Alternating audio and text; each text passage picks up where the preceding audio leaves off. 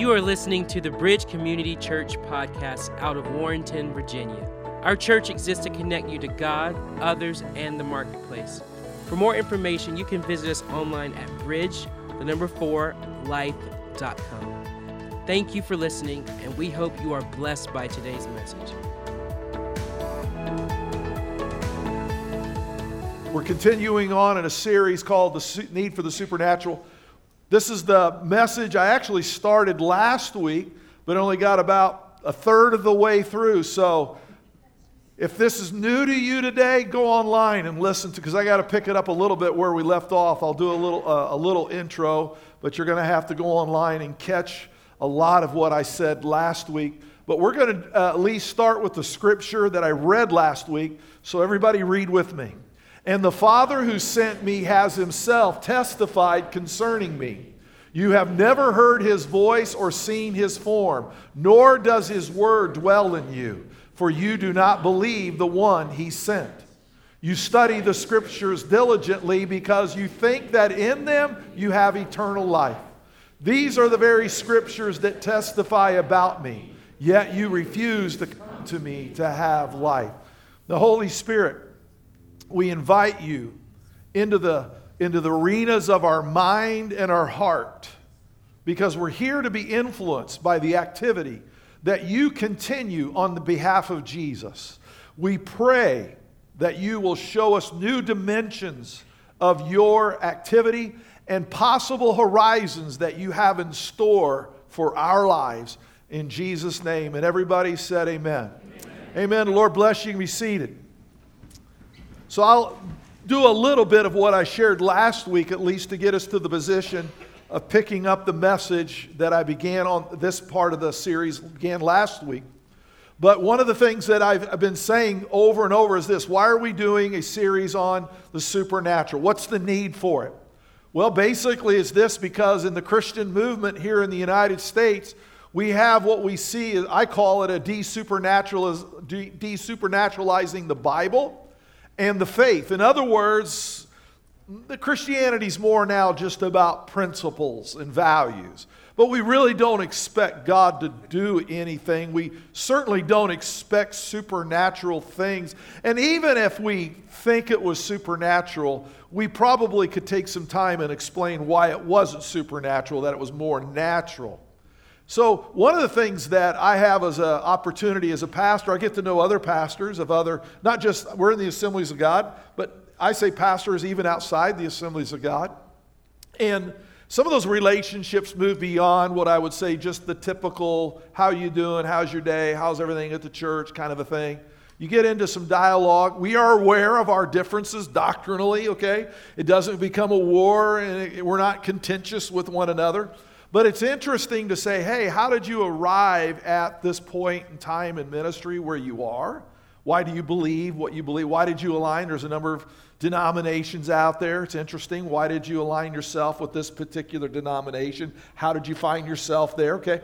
And you begin to learn about each other. And I, let me just say this this is a positive conversation, positive illustration. Okay. This is not about, I'm not attacking anybody. Listen, I don't want to attack other preachers anymore than I want them attacking me okay? But I'm just telling you a process that, that uh, unra- or is, is, is rolled out in these, in these conversations. And certainly I'll get, so why do you believe in the supernatural? You know, isn't it a little awkward when you pray for it and it doesn't happen? How do you handle that? Blah. And, and, but the uh, dialogue is also the other way. So why don't you believe in the supernatural? I'll ask them. And here's what happens. This is, this is pretty well a standard answer, okay? I'm, I'm paraphrasing, but basically this is the arena. Many spiritual leaders desupernaturalize the Bible because they have not experienced the supernatural themselves. And they just feel, how can I preach about that when I've personally not experienced that? I've asked for it, I sought it, I, I, I, I, was in positions of where I, I needed God to do something and it didn't happen. I've prayed for people, nothing happened. And so they just said, you know, based on experience, I had to kind of shape my theology and just pull it back in and go, well, you know, it would be hypocritical of me as a pastor, they say, to preach something that I've not experienced. Well, that's interesting, okay. So here's something that I often say in, in, in, for, to be considered. I never say, well, let me rebut that. Well, that's like setting up a fight and an argument, you know. I said, well, hey, let me, let me ask you this. And I will just tell you what, I'll just tell you the illustration. I said, listen, you know, I've, I've, I've bought Chinese food. I love it. I've even bought a product or two from China. I can go on my internet news and I can read about China. I've even met people who say they're from China. But did you know that I've actually never seen China? I've never experienced China. I mean, I've seen the photos and seen them in the news, and I've met people from there. I've had their food, bought their product, all this. But you know, I can't say I've actually been to China. I've never experienced China. So, does that mean it's not real? You see, we have to be careful that somehow reality is defined only by all my experiences.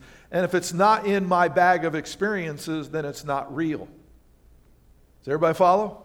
We have to be careful that we aren't the litmus test personally for what for all the things that are out there. If I haven't experienced it, if I haven't seen it, if I haven't touched it, if I haven't tasted it, then it's not real. I would say this if he's God, then there should be some things that are beyond, above and beyond my ability. I don't think I can experience everything that God is. But that doesn't mean there's no God. Y'all with me? We have to be, now, that doesn't mean I can't experience God okay? But I have to be careful that just because maybe I didn't experience something with God, that it's no longer real or it's no longer available because we all can encounter other people who have. And so we all are on a journey of growing and developing. So I just say that's one of the elements. Just because we have not experienced it doesn't make it doesn't mean it's not real. It could be very very real in spite of all the experiences I've had in my life. So we read this scripture Last week I unpacked it, but let me uh, uh, in great detail. But let me touch on it briefly. Jesus said to the Pharisees and the religious leaders of his day, The Father who sent me has himself testified concerning me. You have never heard his voice nor seen his form, nor does his word dwell in you, for you do not believe the one he sent. He is basically criticizing them for saying this You represent a supernatural God to the people, and yet you've never experienced the supernatural. How do you do that? You've not heard his voice. You haven't seen his form. Okay, his word's not even in you. And yet you you are saying that you represent the supernatural God to people, and you've never delved there. In fact, he says, What you've done is this you study the scriptures diligently because you think that you, in them you have eternal life. He's saying, You've turned this into an academic exercise. You think, you think knowing God is about, is about a book, is, a, is about study, is about academics and it's about personal relationships. So Jesus is really the one that opens it up and says, Hey, my, my father, he's a supernatural father, and he expects to have supernatural interactions. So I've been using the story of Peter in Acts chapter 10 and then also chapter 11, where Peter has this supernatural encounter and he meets with a guy whose name is Cornelius, a Roman centurion. In Acts chapter 11, he's called into account to the, to the church authorities, his other uh, apostles, and they just want to kind of know, like, how in the world can you be doing this? How can you justify ministering to this individual? So let's context, contextualize this. Cornelius is a centurion in the Roman army. The Roman army was a very brutal army. At one point in time in the history of Israel, there was an uprising, and the Romans, to make a statement about not doing these uprisings, it says they crucified 6,000 people on crosses, and they lined both sides of the road leading from Jerusalem, and there was mile upon mile upon mile. And the statement was not just to the Jewish people, don't ever do this again. It was also to the rest of the world that was under their influence, you don't mess with Rome. This is what happens when you rise up against us. So here's, here's, here's Cornelius. He's a part of the occupying army. And Peter, now talk about a contradictory statement. Peter goes to Cornelius' house to bring salvation. How do you do that with someone who's in that type of army? And in today's vernacular, this would be no different than the Ukrainians inviting the Russians into their house for dinner. Right? Hey, can we just call a peace treaty while we have a meal together? My house, six o'clock. And you guys can pick it up tomorrow. You would just go, no, there's no way that's going to happen. They're just not going to do that. That's, that's insane to do that. But that's what Peter did. And now, how many know? Now you know why he got called in and said, You need to explain your actions. How could you do this? Okay? Not, we have a field to reach, but I, we don't understand you going to that house and doing what you did. So basically, Peter has to unpack what's happened. He, he appeals to how the experience came about. And so we're going to look at that further. And I want you to note the various elements that Peter references when he's trying to describe God's supernatural activity with these Gentiles. So let me touch on the three very quickly we did last week. Number one, it says Peter was praying. Let me just pause. All supernatural activity generally begins with prayer. Sometimes people will say to me as a pastor, I just don't ever see God doing anything. I say, Well, how's your prayer life? Well, it's probably lacking and it's not what it needs to be. I said, Well, there's a start. You're asked, you want the activity of God and you're not even talking to Him. And they go, Oh, I guess I never really. I said, I know, I just, it all begins, you got to be talking to God. Okay? So we see that. Number two, it says that Peter fell into a trance and saw a vision. If you're new today, that probably scares you, so go back online and listen. I explained all that last week. I can't unpack it today. So it's more normative than you think it is. Number three, it says Peter heard a voice. I just lost a group of people on that. What? He heard a voice. Oh, yeah, he heard it more than once.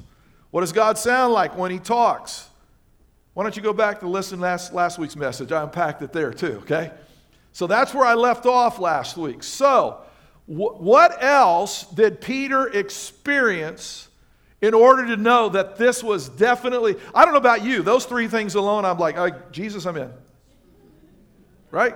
I mean, trance, a vision, and I'm hearing your voice. I'm like, well, we're, and you know, God like totally went over the top to make sure that Peter understood this was him. And Peter's explaining the overwhelming evidence to his fellow apostles about, let me tell you, this is not just God told me, let me tell you what happened. I mean, it was overwhelmingly God. So, number four, everybody read it out loud. Peter. So while Peter is having this trance and then a vision, and he hears a voice, he goes downstairs, and there just coincidentally happens to be three guys. So some people would say it was coincidence. God brought three individuals to the house to confirm that what Peter was sensing in a trance and a vision and then a voice was being confirmed by the fact that there was a divine appointment waiting for him downstairs. And he didn't even know they were there until he went down. Now, here's the thing about those three individuals it would have been very evident that they were Gentiles. Because they were representing Cornelius, who was a Roman centurion, there's no question that at least one of them would have had some type of military appearance, that it would have been very obvious, okay, because he's representing the centurion, right?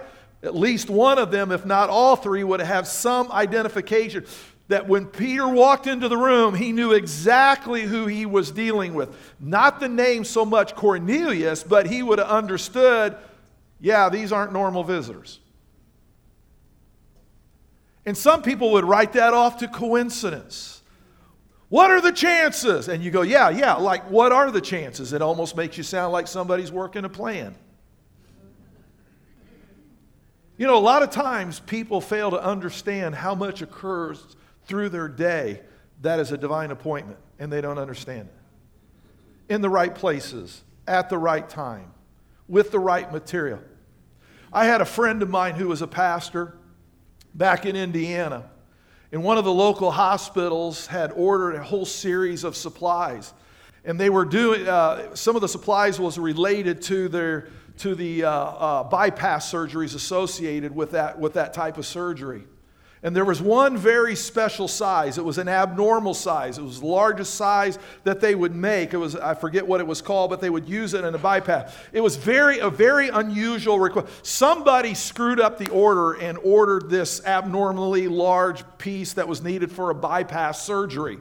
But you generally never ordered that unless you knew you had, a, had somebody specific and somebody was trying to figure out who had been responsible for ordering. The only thing you come up with, somebody threw it in the box.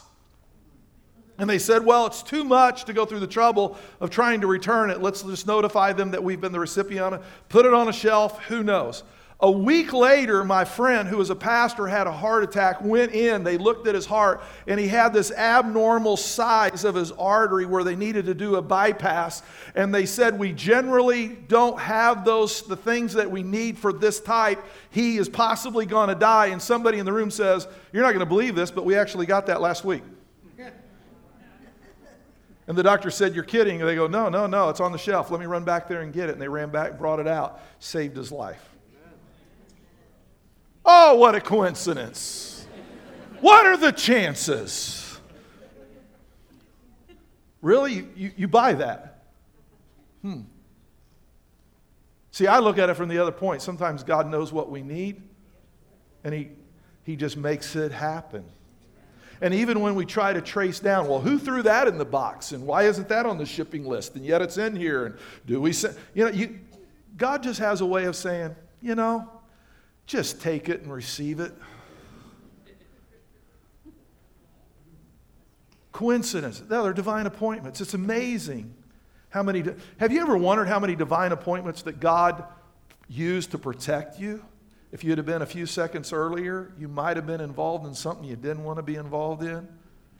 It could be anything from driving to walking down the street. It's just amazing how God can coordinate our schedules, and we just miss something that could have been devastating. Divine appointments.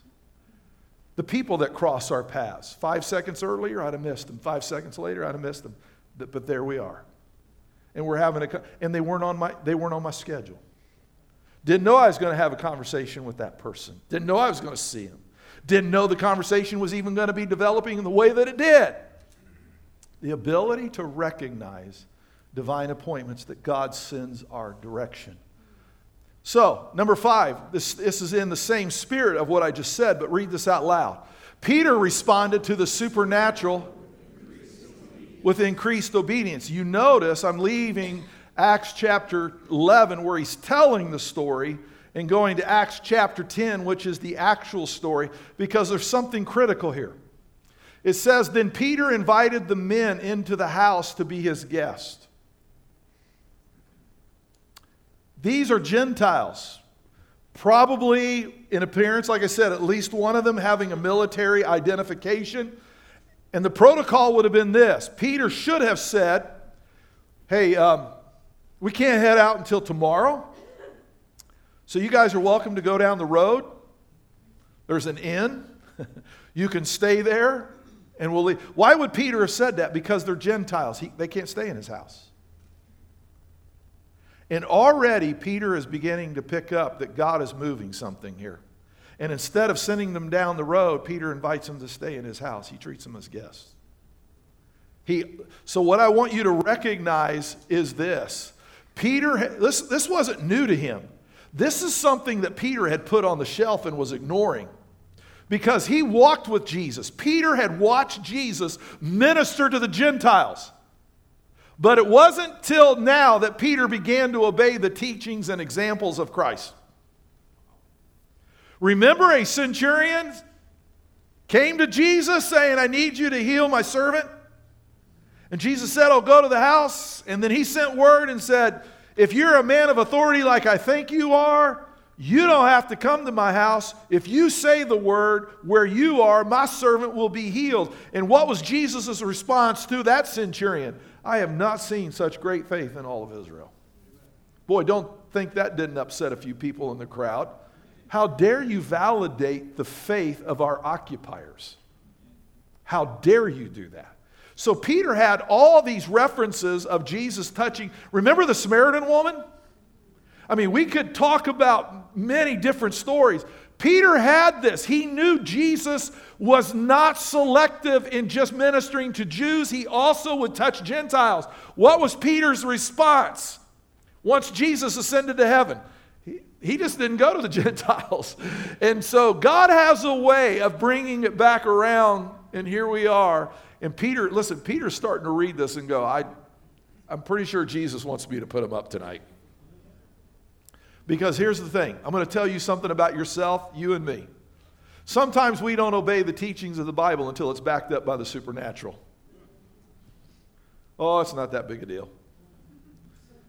And then God does something supernatural, and we go, well, looks like God's bringing it to my attention.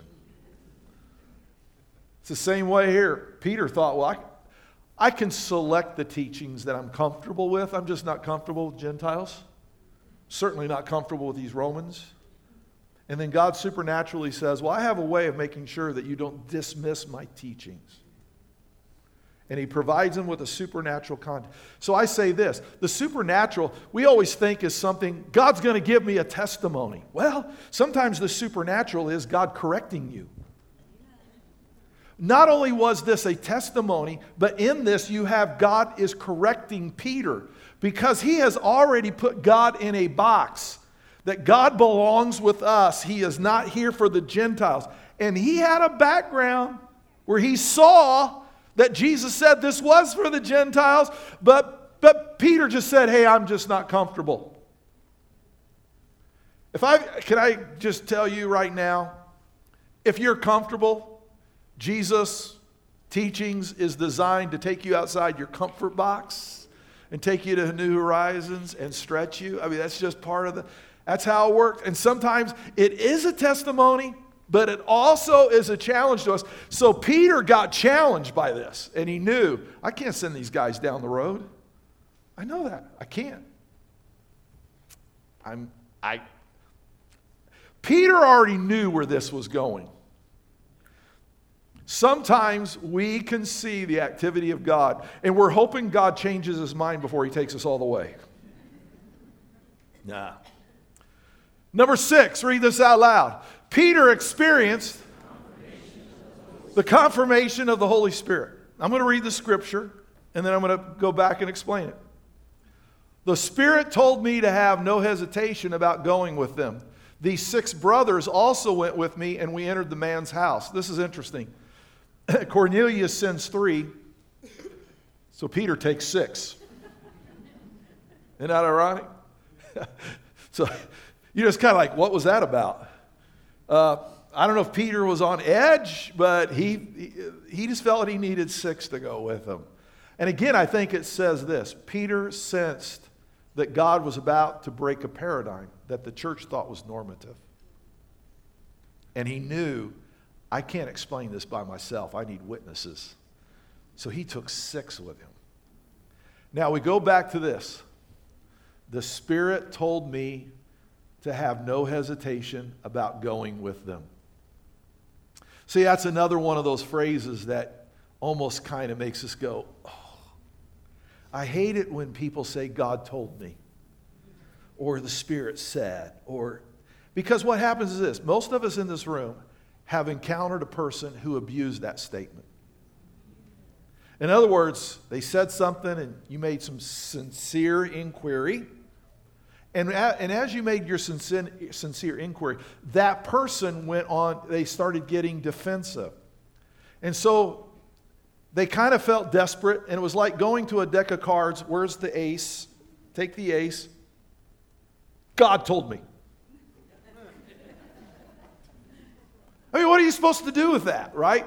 If, if, if, if they say, God told me, you're, you're like, well, if that's like trying to get me to become compliant with what they're saying. Number two, it's also, if I say, well, I don't think it was God, I think it's your lasagna speaking to you from last night.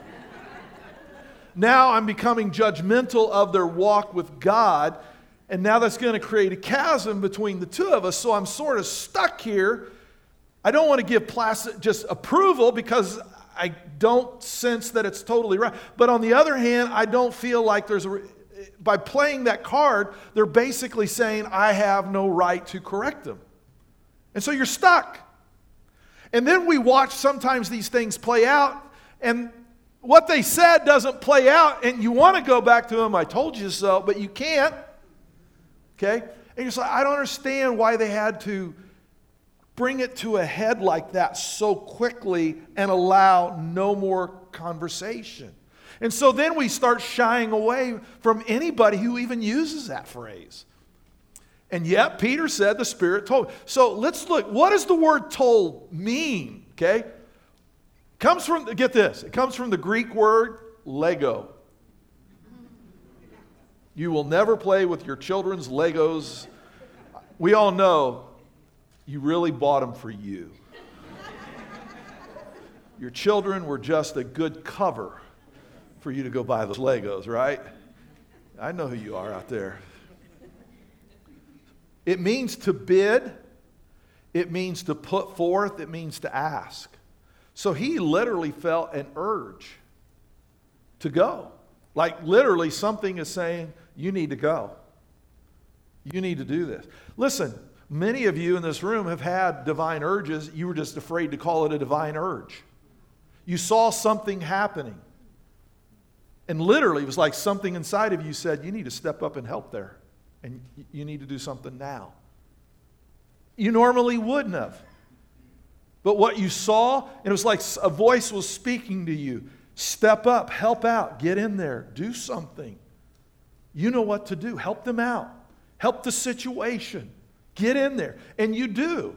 And I always go, so where, what was that voice? I don't know. Maybe it, was, maybe it was how I was raised. I mean, everybody's got these exit ramps so they never have to say the word, the Spirit told me. Because, well, now everybody's going to treat me weird. So we'll deflect it. No, let me tell you something. That's the Holy Spirit speaking to you. And let me tell you, the Holy Spirit can do just the opposite. I think some of you identify with this. You've been in context and said, and you, you literally felt the, an urge that said, you don't want to step into that, back away. It's not that you, were, you weren't afraid, but it was literally a voice saying, don't step into that, back off. Don't go there. Your friends may say, hey, let's go to, and you, something said, you don't want to go with them tonight. You don't want to go there. You do not want to do that. And you just went, hey, you know what? I'm good. Appreciate the invite. But uh, I've got other things I want to do this evening.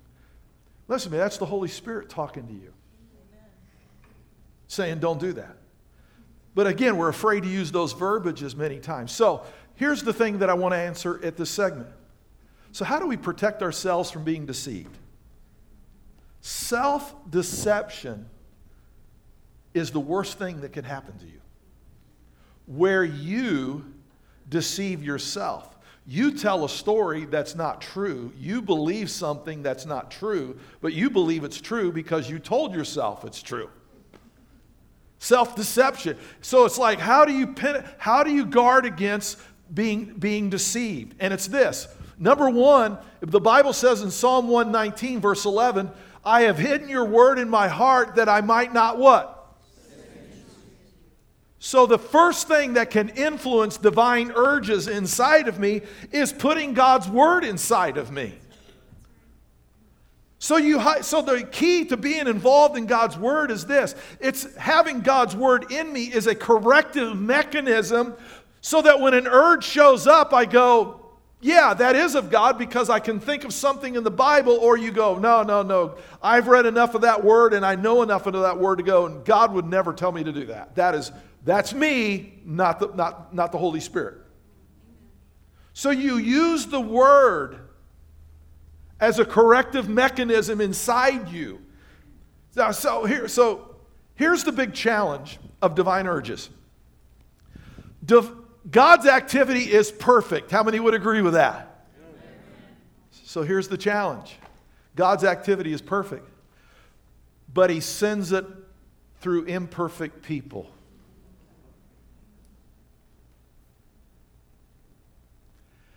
And while we're all being perfected, no one's perfect yet. And so that's number one, should keep us in the Word. Number two, it also keeps us humble. Because you go, God, I would never want to do anything to embarrass you. I would never do, I would never want to do anything that hurt the cause of Christ. I would never want to do anything that, that disillusions somebody about you and what you're capable of doing. God, I, I, I would never want to, I would never want to do something that later on I found out, oh, Jesus, that was all me, and you weren't in it. And now people are hurt. That's the thing that keeps you humble. Knowing that God, it's very important for me to do it right and do it in alignment with your word. Because I would never want to be the thing that disillusions somebody and then walk away. And they're citing something that I did, and I did do that. I don't want that. See, that's keeping that in mind keeps you humble. Keeping that in mind keeps you hungry. I've got to keep the word in me so that I recognize when, this, when a divine urge is God. By the way, there's three sources of urges. There's my flesh. God doesn't have to help it. The devil doesn't have to help it. My flesh will run astray. Okay? Secondly, there is demonic urges. Okay? And third, there's Holy Spirit. I need to know that Holy Spirit. I, I have a, it's easy for me to tell the difference between the Holy Spirit, Holy Spirit and the demonic. What really gets confusing sometimes is when is it the Holy? Because we love to justify the urges of our flesh. Oh, come on. I'm not just confessing. You are too. I can see it on your face. Okay? That's the struggle. When is it me? When is it God? So let me tell you. So here's another way to counterbalance yourself. Psalm 34, 7 4. Take delight in the Lord, and he will give you the desires of your heart. Because of how they translate this, this can be read and understood two different ways. Some people read it this way, which is not the right way to read it. Take delight in the Lord, and he will give you the desires of your heart. In other words, if I'm happy with him, he'll give me whatever I want. No, that's not what that's saying. What it's saying is this Take your joy in the Lord, and He'll change the desires of your heart. He will give you His desires for your heart. Does it make sense? So, part of this, it goes back again to stop telling God how to make you happy. Okay? You need to say, You wired me, you created me. You know how to make me happier than I could ever dream. God, give me your desires. Take anything out of me that is not your desire and give me the desires you want me to have because those desires will take me places in life that I could never dream of. Those desires will take me. So give, and again, that's how it, so it comes from the word. Putting yourself, by the way, isn't that what Jesus did? He quoted the scripture when he was tempted. He had demonic, he had demonic temptation coming at him. And how did Jesus fight it? He countered it with the word. He knew those were demonic urges that the devil was trying to give him. If you will this, if you will that, if you will this. And he recognized this is demonic, and he countered it with the word. That's how we do this. Okay. Number seven, read it out loud. Peter learned about in other people. Sometimes it's good to be have the mindset of understanding who Peter is talking to. He's going, he goes to Cornelius' house. Now, I've said they're the occupying army. This occupying army has been responsible for a lot of atrocities. Whether Cornelius participated in it or not, we don't know. But we just know that Cornelius is a part of the army that is committing the atrocities. And he's not just a foot soldier, he is a commander. And it says this this is what Cornelius says. He, meaning, told us how he had seen an angel appear in his house and say, Send to Joppa for Simon, who is called Peter. He will bring you a message through which you and all your household will be saved. This pagan had a conversation with an, with an angel. God, you can't do that. What are you? Can you imagine Peter as he's standing there hearing this going, Great. I can see myself explaining this to the brothers in Jerusalem. Cornelius just didn't see an angel, he conversed with it. Let me tell you something. You might be surprised who God has in your arena of relationships who have had divine revelation and they don't know who to talk to. I can, I can guarantee you the New Testament church had written off people like Cornelius as not possible to be saved. And even if God showed up, there's no way these guys are going to respond. They're too far gone. Judgment is reserved for people like that. And Peter discovers there's an activity of God happening in a household that he thinks is a lost cause. How many people are in our life that we think is a lost cause? And Jesus is talking to them. Well, they should give me some sort of indication. Wouldn't that be the easy thing, right? But the point being is this it tells us then, it goes back to Peter prayed. See, God, show me your activity because I got a feeling you're working in arenas and in people's lives that I've already written off. That I think are unreachable. I think they're untouchable. I've already written them off, God. And they're having experiences that I haven't even had. Angelic beings showing up, they're having a conversation. Let me get, can I give you, I'm going to be giving you two dangerous prayers to pray today. Can I give you the first one right now? Hey, God, if your angel shows up to talk to any of my family and friends, feel free to drop my name. Isn't that what the angel did? He told us how, it says, send to Joppa for Simon, who is called Peter. Well, now there's a divine appointment you can't screw up. When an angel gives you the name of the person and where they're living, right? Hey, God, feel free to use my name. If, somebody, if you're revealing yourself to somebody and they aren't going to know what to do with that revelation, I'm volunteering.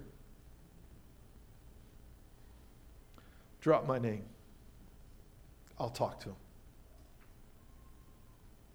You have no idea who God's talking to in your arena of life and in your sphere. And here's the last one. Everybody read it out.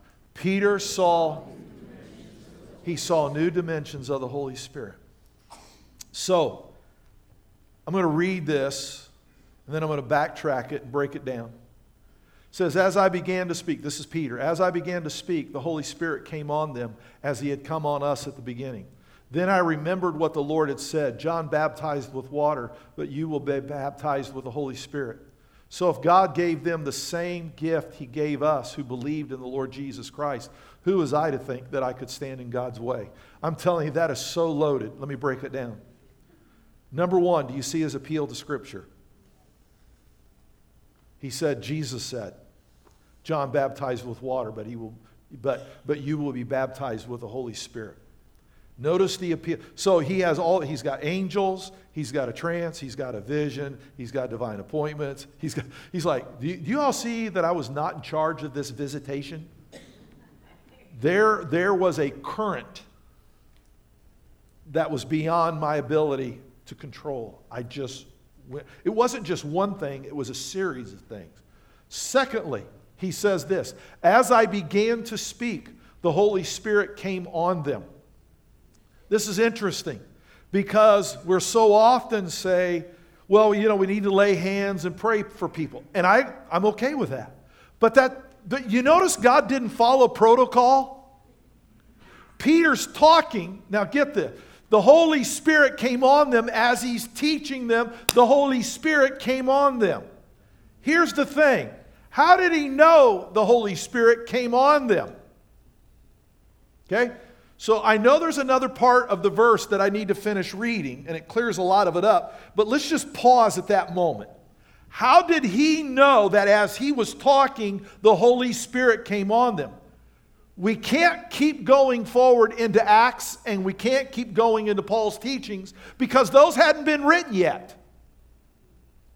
So the only thing that Peter has to reference is everything that has happened prior to Acts chapter 11. That's all he knows. So he says the Holy Spirit came on them. There were only three things that we see in the scripture that when the Holy Spirit showed up. Three things. There was tongues of fire. There was the sound of, of like a mighty rushing wind. And it says they spoke in tongues. Those are the three, those, that, that's the only thing they have to reference that the Holy Spirit came on people. Now, stay with me. I'm positive if it was tongues of fire, he would have wrote about it. And I'm pretty sure if it was a, a sound of a rushing wind, but he does clear it up. He says, as he had come on us at the beginning. What was the beginning? Acts 2. Peter's teaching. And a Roman centurion starts speaking in tongues. Now that'll mess your theology up. I'm sure Peter's watching it going, you, God, you, you can't do that. Do, do you see the insignias that are on the guy's uniform here? Are you kidding me? You're, you're going to let God, his soldiers are speaking in tongues now. You can't do that. Because that's what it says. It came on the whole household. Okay? It, so, and, and then he was reminded of the scripture, and notice what he says.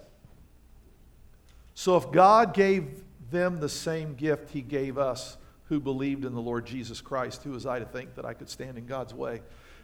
Peter is basically saying, I didn't even agree that they could have it. I told them about it, but I wasn't like, you know, I wasn't laying hands, and I, I was just telling them about what's, I mean, but I wasn't like offering it. Who was I to think that I could stand in God's way?